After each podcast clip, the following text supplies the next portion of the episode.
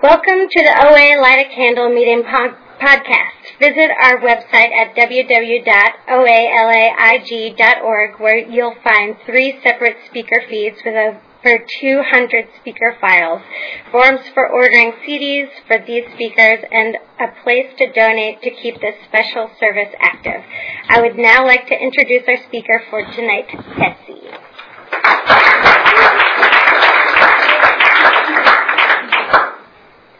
I'm Betsy. I'm recovering anorexic compulsive reader. And Nikki, thank you so much for asking me. Um, I'm not sure why I have so much anxiety around just telling the truth. You know, I don't have to, um, whatever, um, whatever. Just have a lot of anxiety around that. So, really, really, really, really, really, really, really glad and grateful to be here and to, um, you know, to have to be able to carry the message. You know, um, early early in meetings, like I didn't have the message to share. I just had the mess. You know, and um, was really grateful and and fortunate that um, you know that I was desperate enough and crazy enough and kind of that the cosmos al- cosmos aligned enough that um, I was able to work the steps of the program and get recovered before I died. You know. Um, you know, the people that gave me candles tonight um, have been um, with me on the road to recovery. My husband, not for the whole road, thank God, because I mean, he would have had to have been God himself to have married me when I first got into program. But um, for real, I mean, just was not capable of. I mean, my God, I wish I had a videotape. You know, a videotape of what I was like, because I could. It would have so much more accurately and clearly described and shown what I was like at that point. Um, but I don't. So I have to go based on, um, you know, just my own recollection of what was and what happened and what it's like now. And I did have to sign away like my firstborn child to, in order to, to get on the podcast. I mean, I was like, wow. Um, I, I'm not planning to sell this to anyone or, you know, publish a book or, and I was also told not to mention any outside literature. And I was like, dang, that was all I was going to do was talk about outside literature. all I was going to do through the whole pitch is talk about this and that and everything that has nothing to do with the, with the program. But that's not, that's just a joke. Not really. So, um, you know, I, I when I've shared before, I get kind of bored with my story. You know, I wish, um, and you know, I I didn't ask in prayer. I didn't specifically ask that I had a different story to tell. Um, so maybe it'll just be if you've heard me share before, it'll just be the same thing that you've heard because the early part of my story is just the same. Um, I was born into a family of people that had a variety of issues. Um, I have alcoholism, like coursing through the veins of the family tree, and um, you know I've got people in my in my immediate family have a variety of food issues. Um, whether they acknowledge that to themselves or to anyone else or not is is true in varying degrees. Um, I don't know. You know what what what part of all that is relevant? I don't know. You know, I um I I you know, I guess the other thing that I'll say to people that are new is that kind of this my story is just my story, right? I'm not like an authority um and while my experience has been that you know, my story doesn't look the, the same as anybody else's story exactly, but what I was taught and um, what has really, really, really helped me has to been has been to look for the similarities instead of the differences. You know, you can look at my life and say, "Oh, I didn't have that happen, and I didn't have that happen, and I didn't have that happen, and I didn't have that happen," and I can do that with people in rooms like these as well. But the reality is that whatever our experiences are, um, my experience has shown that the program is really, really effective. And I'm not, I mean, there's a room full of people here who, whose stories don't look exactly like mine, but who have found that the steps have worked to, you know, remove the obsession with food and the compulsion, the compulsion to do whatever you do with food, you know. So, that's the disclaimer. Um, um, you know, I've kind of, and this isn't even a memory I have, but there's a story that that runs through my family that gets told every so often whenever people think of it. Um, kind of my earliest, again, it's not a memory, but the earliest story about food for me was that we were at some kind of family retreat or something. Um, and nobody could find me. Like they didn't know where I was, and and I was under the table with the butter dish, like eating the butter just straight. So, um, you know, whatever. It's a it's a one of those stories that that never dies. But um, so you know that was the earliest story. Um, my experience was also that I was a I was a gymnast, um, and you know, so I was extremely active. I mean, I was really from the time I was like three, um, I was in gymnastics, and um, you know, I could really eat really, really, really large quantities of food, and it didn't have an impact because I was, you know, um, in you know actively in the gym, you know, multiple days a week. Um, you know, I wasn't like fabulous or wonderful or anything like that. It's just I was just really active, so I could eat really large quantities of food, and um, you know what I what came what what became clear as I began working the steps in OA was that uh, my sponsor pointed out to me. She said, you know, whatever the eating behavior was, whether it was gorging myself or starving myself, it was always worse at my dad's house. And my dad um, is the one of the primary alcoholics in my life, and my parents divorced when I was um, really really young, and um, you know, so we would go visit him, you know, consistently. I saw him throughout my childhood. Uh, I mean, throughout my life, but. Um, whatever it was that I was doing with food at that moment, you know, was always worse there. Um, at, you know, growing up, I would remember we would go out to eat, and my dad had a lot more money than my mom did, and um, you know, it's a whole other story. But when we would go there, we'd go out to eat a lot, and I would just, I just remember, you know, stuffing myself, um, to, you know, to the point of being physically uncomfortable with how much I'd eaten, and um, my um and my you know again I, do I think this is what caused my anorexia? No of course not but it's just really telling about about my family. And my dad said to me you know I um I was the typical kind of um child of an alcoholic and you know nagged him and you know blah, ad nauseum about his drinking and his smoking and you know he was, he was born and raised in Green Bay Wisconsin go Packers um, not outside um, literature, but it is an outside issue. I, I don't care. Go Packers. So, um, um, so he was born and raised in Green Bay, as was my mom. And you know, part one of the things that you do in the Midwest is you just drink a lot and you smoke and you. I mean, whatever. I'm sure there are a lot of lovely people in the Midwest who don't drink a lot and smoke, but that was my family story. um, and you know, he was drinking alcoholically long before my parents ever probably before I'm sure before they ever met, and certainly before they married. And um, my dad said to me, you know, in one of those conversations about his drinking and how much it was distressing me and how upset I was, um, you know, he said, well, when you stop eating, I'll stop drinking. And um, so I went on to starve myself, and of course that didn't change his drinking behavior at all. It just made him really, really, really, really angry. Um, again, like whatever. So I don't really think that what that impact, what impact that had or it didn't have, because I was well on my way to um, a long, fruitful history of an eating disorder before he said that. But you know, whatever. It kind of makes for a good story. So um, let's see. Um, gymnast, blah blah blah blah blah. Um, you know, and you know, again, whatever. I, I really don't believe that these things, you know, made me anorexic or, you know, whatever, but it's just part of the story.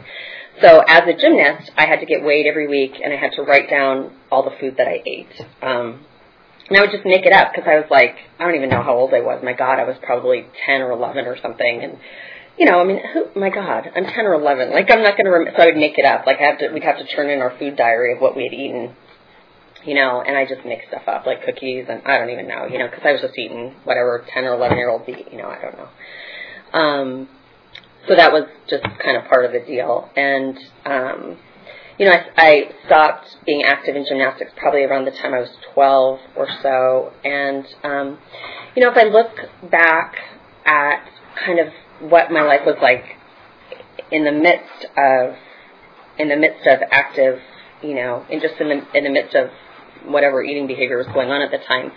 You know, I it was I was not a happy, well-rounded kind of chick. You know, I mean, I guess there are people. In, I mean, I don't know if there are people in the world who are have addictions and they're just happy and well-rounded in every other area except that. I don't know. That was not my experience. Um, I was not a happy. I mean, I was um, ugh, whatever. Way too long to go into all the gory details, but I just wasn't a really happy, well-rounded chick. I was, you know, really. Um, you know, I was in middle school and I was afraid that people were going to leave me and just I had all these issues that I came to learn a lot about a lot like a lot later. But at the time, you know, I just lied a lot and, um, you know, had kind of lived these double lives because I would spend time at my dad and my stepmom's house and, you know, they had limited parenting skills. um, I've come to know, really, really, really, really come to know that you know, my parents really did better than the best they could do, you know, and they did much better than was done for them, you know, and I know that today. I mean, I, I, I hated my dad with more venom than you could hate any human being or any entity ever. Despised him, wished every horrible thing that could ever happen to happen to him. Um, but truly, I know, you know, as a result of the steps and as a result of having gone through the steps multiple times and done a really active, thorough, insanely thorough job, um, you know, I really, um, I really get that that they they absolutely did the best that they could do. And you know i really like i have an appreciation for my mom you know i mean again her you know whatever. She was a single mom with four kids and a man who had left her because he was in love with someone else. And um you know she she did an unbelievable job. We all turned out you know pretty well. It was a rocky road along the way but we all turned out really well. And i was just thinking about her. My husband's actually kind of in the beginning processes of um, participating in making this movie about um, like a living funeral, right? Because when people die, we say all these wonderful things about them, and um, you know, it's all about like being able to say those things to people when they're actually alive instead of when they've died, and then everybody reflects about how fabulous they were. So.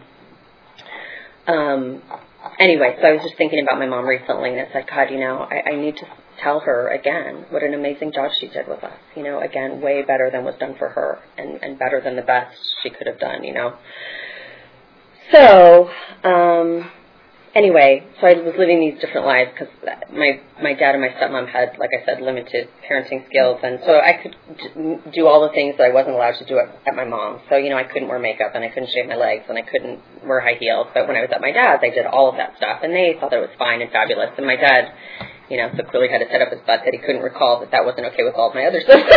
you know, the drinking, I'm sure had progressed by that time, but whatever. So um, a lot of lying, a lot of I, anyway, just what was true, and kind of around the time, like around eighth grade, I, um, you know, there was just some really painful stuff with some friendships that was going on, and um, you know, I was just in a lot of pain, and I, uh, you know, what I remember, I've been thinking about this, kind of what I remember specifically as being one of the major milestones was that when I was whatever, whatever, 13 or 12 or whatever I was at that point, um, I had a friend who weighed a 100 pounds and I decided that I wanted to weigh 100 pounds. And so, um, again, I, the exact timeline is kind of fuzzy because it's been several years since I was 12. But, um, um, you know, I had this calorie book, and um, anyway, eventually I, I got down to 100 pounds, and then I just kind of kept going. And I had this calorie book, and um, it, you know, in the back of the book, it says, you know, if you want to weigh whatever, this was, God, this was how many years ago? That was like 19 83, 84, something like that. Uh, you know, long before the, the all the diets were well acquainted with now. But um, you know, say if you want to weigh whatever, I'm just making it up. If you want to weigh 100 pounds, you eat 1,200 calories. And what ha- progressed for me was that I kept hacking that calorie amount down, right? So if it said you want to weigh 100 pounds, you eat 1,200 calories. Instantly, it's like, oh, we're going to cut that down to 1,000. And then it got, oh, we're going to cut that down to 800. And like, oh, we're going to cut it down to this. And, um, you know, that kind of began that phase of my issues with food, and um, you know, kind of at the lowest point that I was. I'm trying to think exactly how much I weigh today. So I was somewhere between 25 and 30 pounds less than I weigh now, kind of at, at my lowest. And um, you know, what happened for me was that we had a family friend. Um, again, really bizarre story, but a man who's now my stepdad. He was not my stepdad at the time, but his daughter was anorexic, and again, this was long before anorexic and bulimic was like in vogue. You know, it was whatever time that was. I don't know. And um, so my mom was aware of what it looked like. You know, was aware of what what that looked like, and um, she um, she got me some help. You know, and you know what I really believed, and there and there is some truth to this. What I really believed, and what um, and what I was told by my family is that I kind of made it up. Like I knew, you know, there was this movie called The Best Little Girl in the World. And she wasn't really, I mean, she was anorexic, but she was really bulimic and she was like barfing and using laxatives and doing a whole bunch of stuff. But at that time, like I said, it was long, it was like at the, at the dawn of people's awareness of eating disorders, sort of. Um, and so I, I saw that, I had seen that movie and, um, you know, I just felt like and there was true. There was there was dramatization of what I was doing that was going on. I mean, I really genuinely have an eating disorder. I didn't make it all up. I mean, like, what the hell would I be doing here, right? If I just made it up, I would have stopped making it up and you know been on living a happy life. But um, um, but that's what I mean. My family said, "Oh, you're just doing this for attention. You're just you know, there's really nothing wrong with you. You're just trying to get attention and um, you know, which is indicative of kind of just what what my family system was like. But um, I ended up being hospitalized relatively quickly, and my mom said to me, she took me to a therapist, and um, you know, even though my life, I was in a tremendous amount of pain at that time, I remember sitting in his office and like crying and saying, "Oh no, everything's fine. Like my life is fine." You know, here I am. My mother's paying for me to see somebody professionally, and I, even at that point, I couldn't to say the truth. You know, I couldn't tell the truth about what was going on for me. Um, again, so there's a lot of stuff around that. But um, my mom said that the only reason I was hospitalized is because he was going out of he was going on vacation. And so she's like, well, you know, we I really think the only reason that they he put you in the hospital is because he wasn't going to be around to kind of tend to you. So you know, whatever. So like I said, at that point I weighed somewhere between whatever that was. Um, math is not my strong suit, so whatever, between 25 and 30 pounds less than I weigh now. And it was there that I was actually introduced to OA um, when I was um, 14, at the ripe old age of 14. And my story is not that at the at, at 14, at that moment I came in and started working the steps, and life has been fabulous ever since. That was not what happened. Um, but I did, I did um, get exposed to meetings, and I, um, but I, you know, kind of the upshot of the whole story is that I was exposed to meetings. I, I came to meetings. I had sponsors. I read the literature. I was of service. I did all that stuff, but I did never work the steps. Um, so the moral of the story today is there's the steps are really the program, you know, and it took me several years after that and a lot more pain and an additional hospitalization um, to get that, right? Um, even though I'm sure people in meetings have been saying that forever, but for some reason I didn't get that message. I got, you know, like, oh, do this and do this. And those things helped a little bit, but in my own experience, um, you know, the active, kind of thorough, methodical working of the steps with a sponsor is what has what has re- removed the or that's a lie, it's not removed, relieved the obsession um, to act out with food on a daily basis. Um, that's that's what's done that for me. It wasn't just coming to meetings. It wasn't being. I mean, I did everything except work the steps. It wasn't just having a sponsor. It wasn't just reading the literature. It wasn't just making phone calls. Those things, you know, the literature, our literature talks about. Um, you know, those things are intended to support the process of working the steps. They are not an end in and of themselves. They're tools to assist us in working the steps.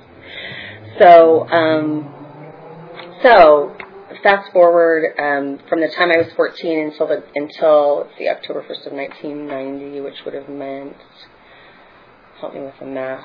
Must have been before, right before I turned 20.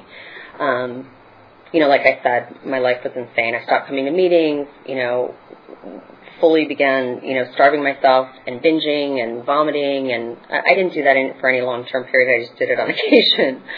Um, but that continued, and my life got insanely, insanely, insanely, insanely worse. Um, I'm a I'm a pretty smart chick, and I almost failed high school, uh, failed out of high school, didn't graduate um, by the hair of my chinny chin chin, based on the fact that I had been extremely obsessive early in my high school years, and nothing less than straight A's was helpful. I was able to graduate, but it was very, very, very, very close. So um, and, you know, I, I also had been getting outside help from the time that I was 14, and that also didn't fix my eating disorder. It didn't fix it. It, um, I'm, like I said, I'm, a, you know, kind of a smart chick, and so I could figure things out, but figuring that out didn't give me the power to deal with my eating disorder. I just didn't. It's been very helpful in my life and really truly saved me from killing myself um, on more than one occasion. But um, my experience has been that the active work of the steps of this program has been the only thing that has given me like an amazing functional like life where I can actually make a difference in other people's lives, you know, where I'm not so completely consumed with what I ate or what I didn't eat or how much food I had for lunch and what I'm going to eat for dinner and how many calories I've eaten and how much exercise I have to do to burn off the calories that I ate yesterday or, or worrying about that or, you know, I don't live there today. I just don't live there. Um, and the reality was that, you know, I, I, I don't even know what the when when it was, but you know, through all that time, you know, being you know the weight that I was, it never occurred to me that I was thin. You know, I mean, that's the illness. That's the distortion of the illness. You know, I would stand, I mean, my God, you know, self-obsession at its finest. You know, I'd stand for hours, and no, probably not hours, maybe hours, stand for long periods of time in front of the mirror, you know, staring at my body. And I would, um, you know, as, as my weight was going down, down, down, um, I would stand in front of the mirror and pull the fat away from my thighs so I could see what I looked like if I, what I would look like if I was thin you know, not having any clue, like I said, that, you know, I was underweight, to say the least. Um, you know, and again, you know, that, that part of my story is not everybody's story, but the fact that I acted out with food because I didn't have another way to deal with my life, I would offer as, as a possibility for anyone here, you know. Um, didn't have good tools for living in the world and for um, being able to live in the world without trying to destroy myself on a daily basis. Um, so, um, like I said, I was hospitalized again when I was 17. I was hospitalized for six months. It was a very different time. Healthcare was not what it is now, and so I was I was in a, a psychiatric hospital for six months, and um, you know started kind of coming back to meetings, but still was doing you know a lot of acting out with food, and um, you know, there's a lot of, like I said, a lot of gory details, but um, I, and I didn't wake up one day and go, oh my God, what an idiot I've been. What, if I had just worked the steps, none of this would have happened. That didn't happen for me. And, and I guess, you know, I guess that's kind of a message of hope is that, you know, I didn't, I didn't sit in my apartment or my house or my home or whatever and kind of figure out a master plan for how my life was going to get better. Um, it, it was, it was taken care of by a power greater than myself. It was not anything that I arranged or planned or figured out or whatever. I mean, what happened was, um, and I was a mess. I mean, I was later told by people I, I grew up kind of how uh, long? Probably an hour east of here, and you know, I found out later once I had begun working the steps and got some some measure of sanity. People told me that they hated to see me come to meetings. I was a mess. You know, I'd sit in meetings and just like blather on, and I don't, I don't even think they had timers then. I mean, that was like back in the, you know, back in the whatever when that was in the early '90s. You know, at least on that maybe they still don't have timers out there. I don't know, but God, I swear to God, there were people that told me that they just used to hate me, hate to see me come through the doors of a meeting. Um, so, you know. I, there might still be individuals that feel that way, but probably not the vast number of people that that I would imagine felt that way when they saw me coming through the doors. Um, so, you know, what happened for me is that um, there was a woman who was mean and she scared me, but she kind of had what I wanted. I mean, she had somewhat of a sane life, you know, and, and I could see that, you know, I could see that in her. And one night I called her and I was crying and I said, or well, actually, she and I had spoken on the phone before and, you know, I'd call her up and I'd be like, oh, you know, whatever, whatever is going on. And, um, she would say, "Oh, you know, you need to write a write a four column four column inventory and call me back." You know, of course, oh my God, I didn't even know what that was, didn't know how to do it, so that did not happen. You know, so I had had contact with her before, but this one night I called her and I was crying, and I said, "You know, Mary Ellen, you have to help me." And she thought that that meant I wanted her to sponsor me, which was not what I meant. I mean, I didn't know what I meant. I just was in pain and I was crying, and so that began the process of my working the steps. Um, so I really mean that. I didn't, I, I was not hit with a bolt of lightning and said, oh my God, what a dope I am. Here's what I really have to do. It was completely taken care of for me. And for whatever reason, it was the right time, you know, it was, it was the right time. And, um, I was, like I said, desperate. And I had been abstinent, I had been abstinent at that point for approximately, uh, maybe like a year or so. And, um, but I was insane. I mean, nuts. Like, you know, couldn't, oh my god. You know couldn't you know there there was so much kind of noise in my head that I couldn't like have a normal conversation with another human being. You know I wasn't a productive member of the human race. I was kind of sucking all the energy of everyone around me because I was just a mess.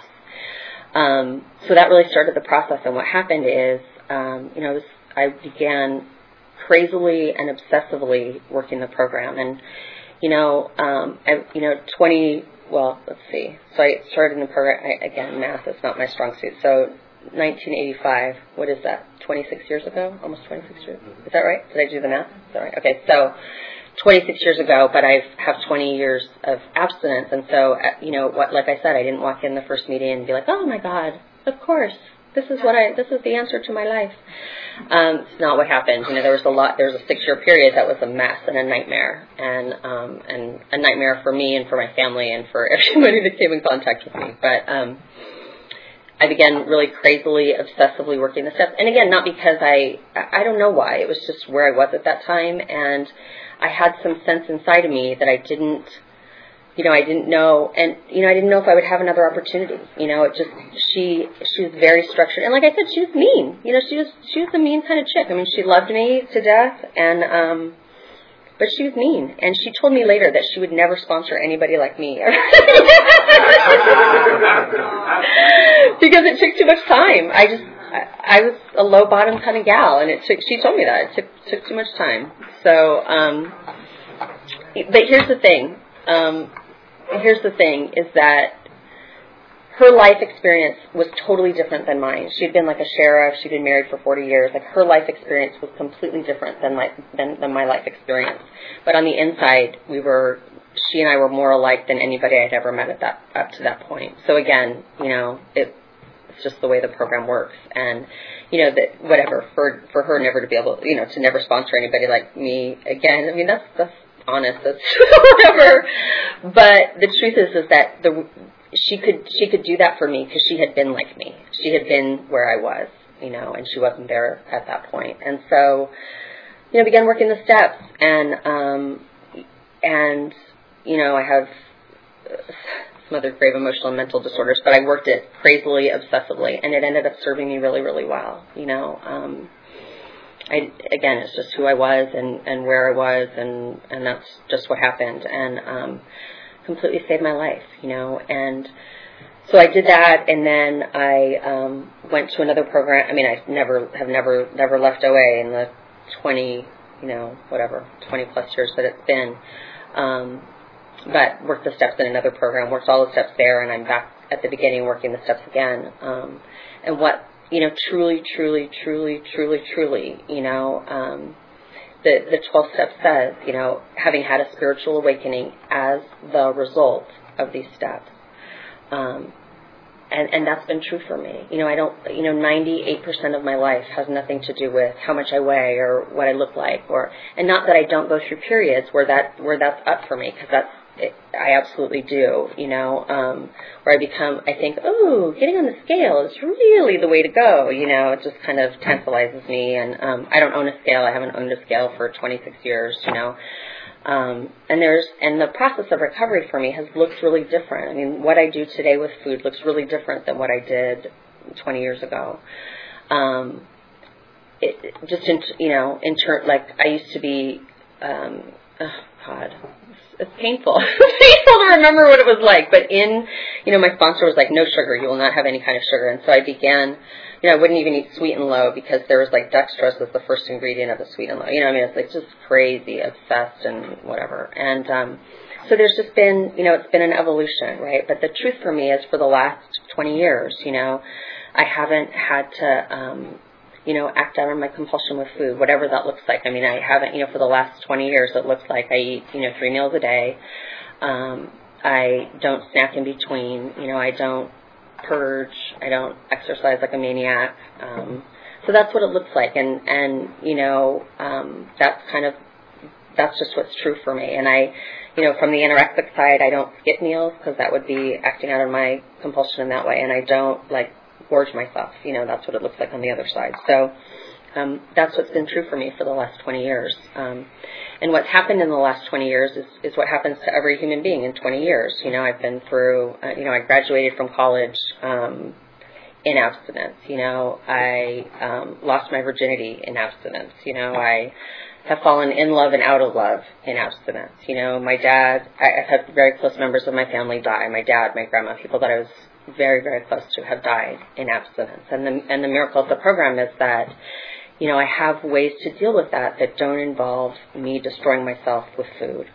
Um, I got married in abstinence, you know, and, and, and the truth, and, and, and in that 20 years, you know, um, it hasn't been, you know, like a bed of roses. It really, really hasn't. You know, in for the first probably eight or ten years of, of program, life was hard because I had to heal and go through all those old ways of being that weren't really working for me, you know, and it was hard. It was really, really hard.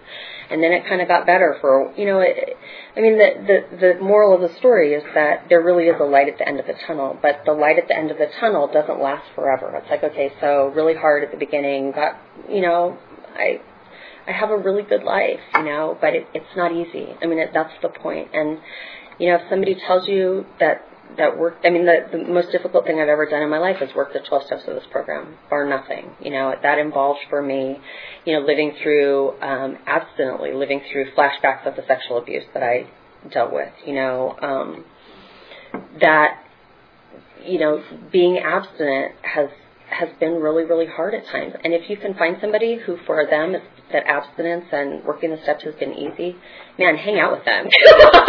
that hasn't been my experience. I mean, my life is amazing and good, and I have, you know, unbelievable relationships with my family. You know, the dad, my dad, who who I swear to you hated more than I hated he and my brother um, worse than anybody could hate anyone, and really, truly wished every horrible thing that had ever happened to happen to him. You know, I really, really wish that. You know, the, in the two and a half or three years before he died, because of the process of working the steps, you know, I had an amazing relationship with him. I was estranged from him for many, many years in abstinence, in recovery.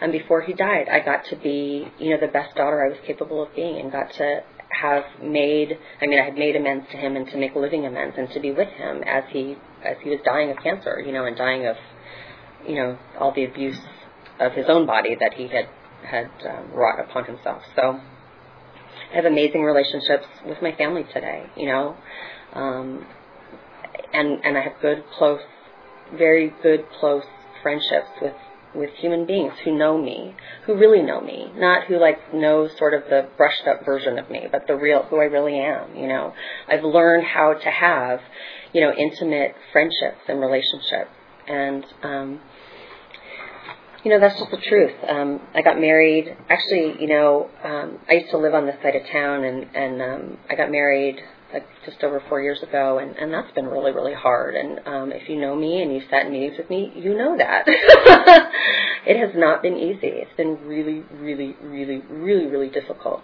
and um, you know that's just what's true for me. It's not true for everybody. Not true. It's just what's true for me. You know. Um, and so it's you know, again, it's just the process. And and when I think about that, and I've been talking when I, I was talking with a good friend of mine recently, and you know, it's like if I look back over the over my the history of my life in abstinence, you know, things that have been horrible and painful and difficult and challenging, you know, have turned into really amazing, wonderful, peaceful, beautiful parts of my life. And so there's no reason for me I mean not no reason, my God, I could find a reason to feel shitty for for any reason whatever that looks like. But if I were, if if I remind myself and I look back at my life experience, I have no reason to believe that this experience will be any different. That you know, there, there, that has been true. That has been borne out in my life over and over and over again in abstinence. And and the miracle of the program is that. Um, you know, if I were if I were starving myself or I was binging or I was consistently acting out with food, there isn't really a space for me to grow and learn from what's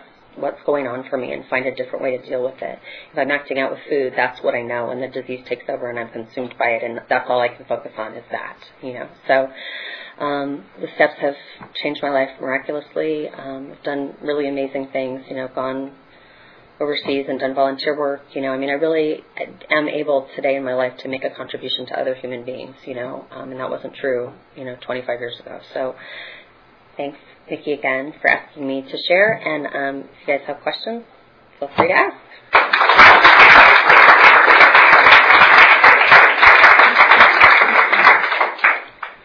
So the question is, how do I converse with my higher power? Um, you know that that's changed over time too. You know, I think what happens for me is I wake up in the morning and I um, and I do a a time of prayer and meditation. Sometimes it's longer, sometimes it's shorter. Um, and I do that every day, you know, and have for, I, that got started out really, really early for me. That, that sponsor that took me through the steps, you know, started me out on, I mean, I would set a timer, like you know, one minute of prayer, I can't remember which one, two minutes of prayer and one minute of meditation. I set the timer and that was all I could do at the beginning, but I would do that as consistently as I could.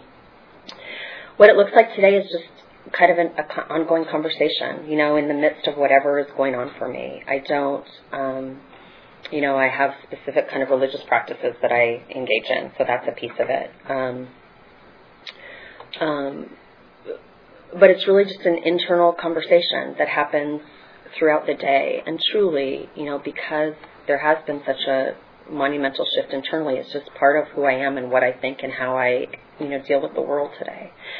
Um, you know, and conversations with my higher power sometimes come, you know, before I'm writing, before I'm doing some, you know, program writing to deal with something. You know, it happens in the midst of that, but it's just, um, it's just mostly asking for help, you know, and asking um, for guidance. You know, before I came into the meeting today, I was listening to to U2, which is like some of the most spiritual music I can listen to, and um, I have a CD that I know virtually every word of every song on that CD. So I was listening to that on the way over, and then before I came in, I just sat in the car and just sat quietly and just, you know, um, you know, there was a woman that told me a long time ago that before she was speaking at a meeting, she just said, you know, ego, step aside, God's in charge.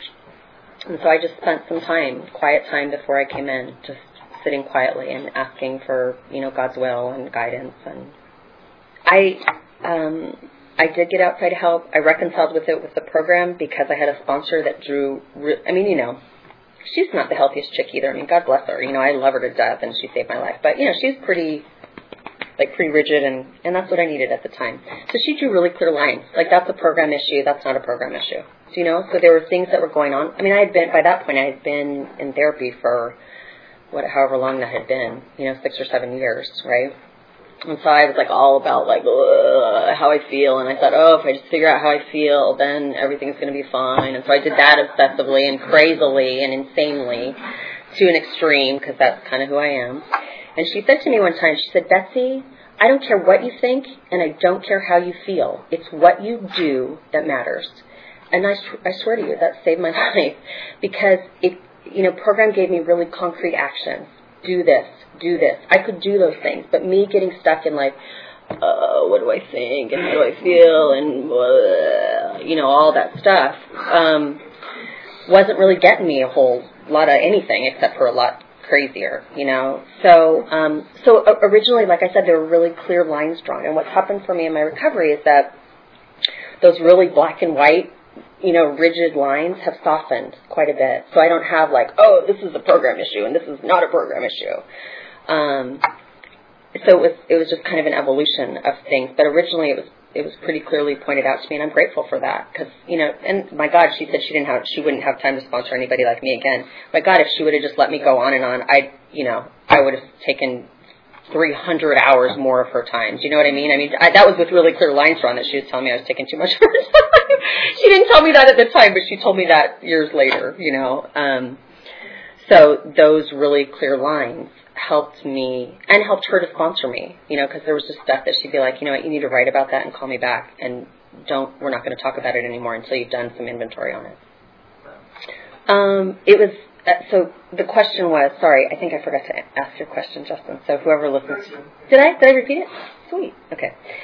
So the question is, with the resentment that I had towards my dad, did I um, did I simply do four column inventory, or did I get outside help? I mean, it was both were true for me. Um, I couldn't have done one without the other. I don't think, or maybe I could have. I don't know. I didn't. Um, but there was. I have written so much four column inventory on my dad. It would oh my God, you know, killed probably many, many, many, many trees. Um, tons of four column inventory on my dad. Like, and and in fact, after I wrote, after I'd worked through the steps the first time, I did a, an extensive inventory specifically on my dad. So, in addition to having gone through all the steps and done it that way, I did. I, I spent a, a, an entire four step process only on my dad.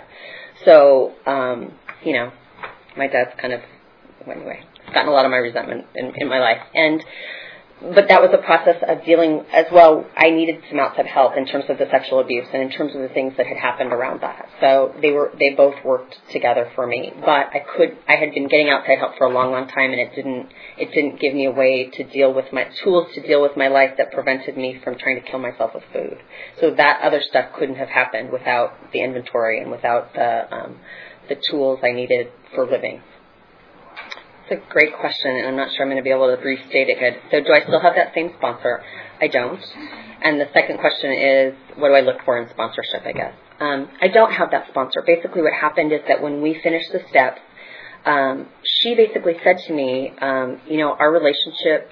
I'm summarizing and paraphrasing, but she said our relationship is is kind of I'm way too involved with you and you're way too reliant on me and and we need to not work together anymore. And so that's what happened. Um and it was painful and it scared the bejesus out of me because I didn't know what to do. Um, but I got through it abstinently. Is the is the upshot. And um, just to finish up, uh, you know, today today because my whole world isn't consumed with, and I didn't look for her. I just called her crying and she sponsored me. I mean, I didn't. There wasn't any. She, but she did have a life that worked, and I knew that. Um, in terms of sponsorship today, you know, what's important to me is how people um, live in the world and do they have good, strong. I mean, I look for people that have decent marriages because I want that. I mean, I want that in my life, and so I look for people that have what I want and ask them how they did it. So, thank you.